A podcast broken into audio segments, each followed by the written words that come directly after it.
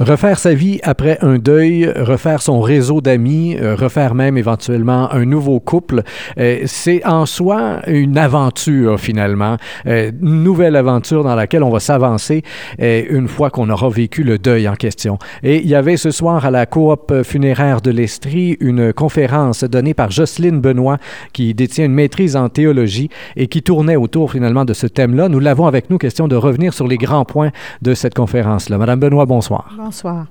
Alors, dites-nous tout d'abord, euh, une des choses sur laquelle vous avez insisté. Bon, il y a les deuils, les premiers deuils qui nous viennent évidemment en tête, ce sont les deuils autour de la mort. Mais euh, refaire sa vie, refaire son réseau d'amis, refaire même un nouveau couple, il n'y a pas juste après la mort que ça arrive. Là. Euh, il y a toutes sortes de deuils dans la vie. Il y a des deuils suite à des séparations, suite à des divorces aussi. Euh, ça peut être aussi quand on perd un emploi important ou est-ce qu'on avait une vie très active, très pleine. Et c'est un deuil quand on perd un emploi comme ça. Euh, j'ai parlé aussi un peu quand on perd notre maison. C'est un milieu de vie. Donc, euh, c'est aussi de se refaire une vie après avoir perdu un milieu de vie. Ça fait partie des deuils aussi. Et se refaire une vie en soi ben, prend un certain temps. Euh, vous avez euh, énoncé rapidement un peu quelques étapes. Euh, il y a le choc, tout d'abord, évidemment, l'épreuve en tant que telle. Puis après ça, ben, soit qu'on se choque ou qu'on déprime un peu, dépendamment des caractères. Et éventuellement, après toutes sortes de hauts et de bas, on voit la naissance des nouveaux projets qui arrivent, le désir de nouveaux projets. Et ça, là, c'est déjà un signe auquel il faut être attentif parce que c'est extrêmement encourageant pour les personnes que vous accompagnez, entre autres quand on commence à avoir le goût de faire des projets, quand on s'entend rire, puis qu'on est surpris de s'entendre rire, c'est que déjà, il y a un bon bout de chemin de fait. On, a, euh, on est sur la, bonne voie de guérison, je dirais, à l'intérieur de soi. Et euh, on est prêt à passer à autre chose. Il y a un des exercices que vous disiez, euh, entre autres en fin de journée. Hein, quand on est au milieu d'une épreuve, dans la tourmente ou quoi que ce soit, on vient de perdre un être cher ou, quoi que ce soit d'autre qu'on a déjà nommé. Donc, euh, on ne voit pas toujours les beaux côtés de la vie. Et il y a un effort à faire. Vous avez vraiment parlé d'un effort à faire, euh, de voir ce qui a été agréable dans la journée, parce que les bouts de plate, eux autres, ils remontent tout seuls hein, quand on va se coucher en général. Alors, il faut faire cet effort-là et, et ça fait partie des trucs pour se refaire une vie moi, pour moi, c'est important de faire euh, ce que j'appelle un bilan de ma journée, faire euh, compter mes bénédictions, c'est-à-dire justement regarder qu'est-ce qui a été bon, qui a été intéressant, qui m'a nourri pendant ma journée. Euh, comme vous disiez tantôt, c'est sûr que les bouts plates, les difficultés, ça, on n'a pas besoin d'y penser, c'est là tout le temps.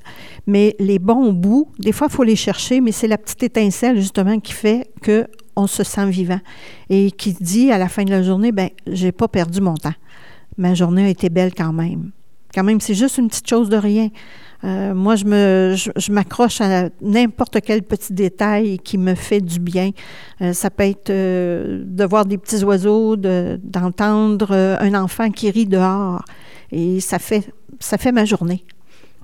Un des grands euh, fardeaux finalement dans notre société, c'est l'isolement, hein, l'impression de vivre les choses tout seul. Et vous avez souvent insisté au cours de la conférence sur l'importance de s'inscrire à des groupes, de prendre le temps de voir ce qu'on aime et de s'inscrire à des groupes en conséquence, parce que c'est là qu'on va se refaire, le fameux réseau d'amis, entre autres. Là. Oui, effectivement. Euh, il y a un moment après le choc, après qu'on est, qu'on est dans le deuil, où on a besoin de solitude, on a besoin d'être isolé pour justement rentrer dans notre deuil.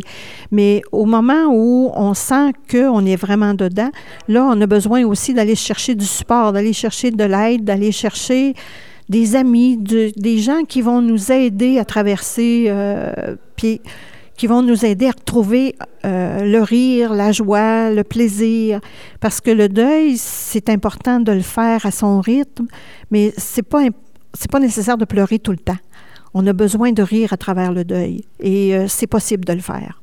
Et ça, vous avez insisté aussi beaucoup là-dessus, mais euh, l'importance du rire dans le deuil lui-même, le, le, rire, vous avez même dit que le rire va aider à vivre le deuil, alors qu'on a l'impression euh, souvent que euh, finalement ça se vit dans les larmes plus. Là.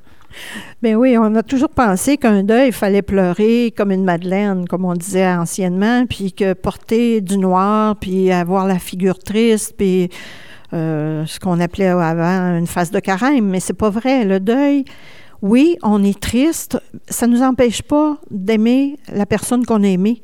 Euh, on la trahit pas, même si on rit puis si on a du plaisir. Parce que si on, surtout si on avait du plaisir avec cette personne-là, pourquoi pas continuer d'avoir du plaisir? Parce que justement, cette personne-là, ce qu'elle nous dirait, c'est arrête de pleurer puis va t'amuser. Alors, si c'est possible de le faire, faisons-le.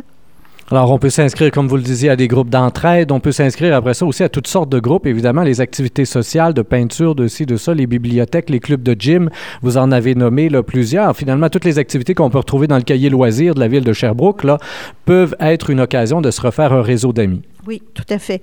Il s'agit juste de prendre son courage, de sortir, puis d'arrêter d'avoir peur quelque part, de se faire confiance, puis de foncer, d'aller chercher qu'est-ce qu'on a besoin. Et éventuellement aussi, ça veut dire une certaine ouverture euh, à la possibilité de rencontrer quelqu'un d'autre. Hein? Et ça, euh, il y, a une statistique qui a été nommée, euh, qui a été dite là à la fin de la conférence. Pour les hommes, en général, on parle de six mois à peu près après le décès de quelqu'un avant de se retrouver avec une nouvelle conjointe. Pour les femmes, trois ans. Qu'est-ce qui explique cette si grande différence-là? Je m'attendais à une différence entre les deux. Six mois, un an pour les femmes, mais je m'attendais pas à trois ans pour les femmes. Bien, comme on l'a expliqué, pour les hommes, souvent, de retrouver la vie, c'est d'aller, d'avoir une compagne, de se sentir en relation. Et euh, c'est plus facile pour eux autres. Puis c'est plus un besoin, je pense, aussi d'exprimer euh, les sentiments. Alors que pour les femmes, nous, on a besoin de vivre à l'intérieur le détachement qui se qui s'est créé à cause du deuil. Et des fois, ça peut prendre jusqu'à trois ans avant qu'on se sente bien et qu'on se sente à l'aise de dire ben bon là, je pourrais être prête, oui, je pourrais rencontrer si ça se présente. Puis il y a d'autres femmes qui vont dire ben moi je veux pas. Je, suis bien comme je suis là. Puis j'ai pas besoin d'un autre compagnon. C'est correct aussi, là. Alors, tous les choix sont bons. Finalement, il faut être simplement fidèle à soi-même. Mais il y a une chose que vous devez de rencontrer régulièrement dans, dans, vos groupes, et vous l'avez souligné d'ailleurs ce soir, euh, les gens qui commencent justement à s'intéresser à quelqu'un. Et là, tout à coup, il y a une espèce de sentiment à l'intérieur de peur de trahir la mémoire de l'être aimé qui est parti. Là. Et ça, c'est très fort, la peur de trahir.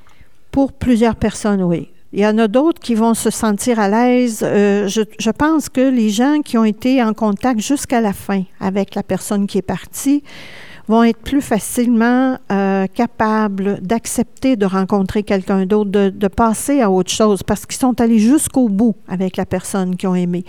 Alors que s'il y en a d'autres qui ont eu un peu plus peur jusqu'à la fin, jusqu'au décès, disons, euh, ça va être un petit peu plus difficile parce que là, oui, ils vont se dire, ben j'ai peut-être pas fait tout ce que j'aurais dû faire pour elle, puis maintenant je me permettrai d'autres choses. Euh, je suis pas tout à fait d'accord avec ça. Je suis pas bien avec ça. Et ils vont attendre, euh, ils vont se donner du temps. Mais c'est correct aussi là. Il y a la peur de décevoir qui est là, la peur de décevoir l'entourage, les proches, les enfants, les belles-sœurs, n'importe qui autour, finalement, même les voisins, là, qui pourraient, les, les, les, collègues de travail, les candidatons, la peur du candidaton. Il y a une pression sociale énorme là-dedans où est-ce qu'on ne s'attend pas à ce que euh, quelques semaines, quelques mois plus tard, après le, la mort d'un conjoint, on se retrouve si vite en, relation. Et ça, comment est-ce qu'on fait pour se débarrasser de ça? Comment est-ce qu'on fait finalement pour euh, se, tenir debout, avoir la colonne vertébrale? Est-ce qu'il y a des trucs pour ça? Bien, je pense qu'il faut être fidèle à soi. Faut savoir qu'est-ce qui est-ce qu'on est, ce qu'on veut, ce qu'on a envie de faire, puis essayer de laisser aller euh, ce qui est dit autour de soi. Parce que oui, c'est facile de se laisser influencer parce qu'on est vulnérable à ce moment-là. On est fragile. Et il y a un paradoxe actuellement que je trouve, moi. Autant on a peur de se refaire une vie, autant aussi ce qu'on se fait dire, c'est bien passe à d'autres choses.